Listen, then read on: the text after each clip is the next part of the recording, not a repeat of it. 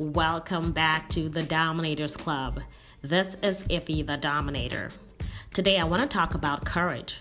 Courage is such a distinct trait of a dominator. I get asked the question How in the world did you survive the challenges of your past? Over 10 years ago, I was in a physically abusive marriage. I was broke and broken. I wasn't anything close to the person I am today. And when I look back, one thing that I had that was undeniable was courage. I certainly didn't have the wisdom I have today. I didn't have the resources I needed. I didn't know how to navigate the situation I was in. I didn't even have my family with me. The only thing I had was courage.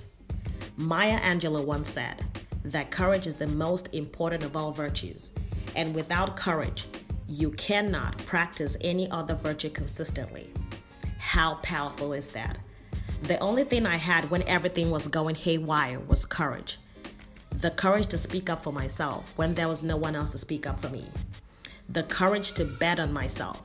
I knew that if I was going to get out of the desperate situation I was in, it was up to me. I knew that if I was going to live the life that God had promised me, then I had to be bold and courageous. There's a Bible story that I love so much out of the book of Joshua, chapter 1. And this was after the death of Moses. Joshua became the leader of God's people. And God wanted to continue blessing his people through the leadership of Joshua. But God had just one requirement. And we find that in Joshua chapter 1, verse 7.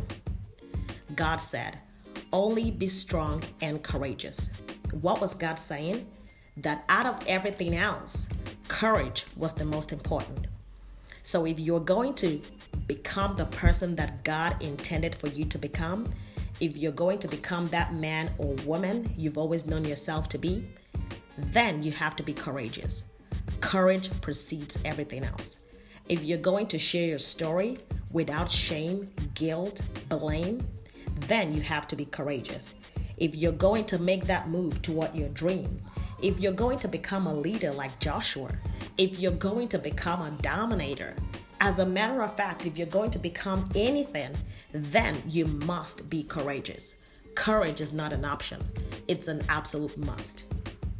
Remember, you were not born to compete, you were born to dominate. You were born to dominate the very things that once dominated you.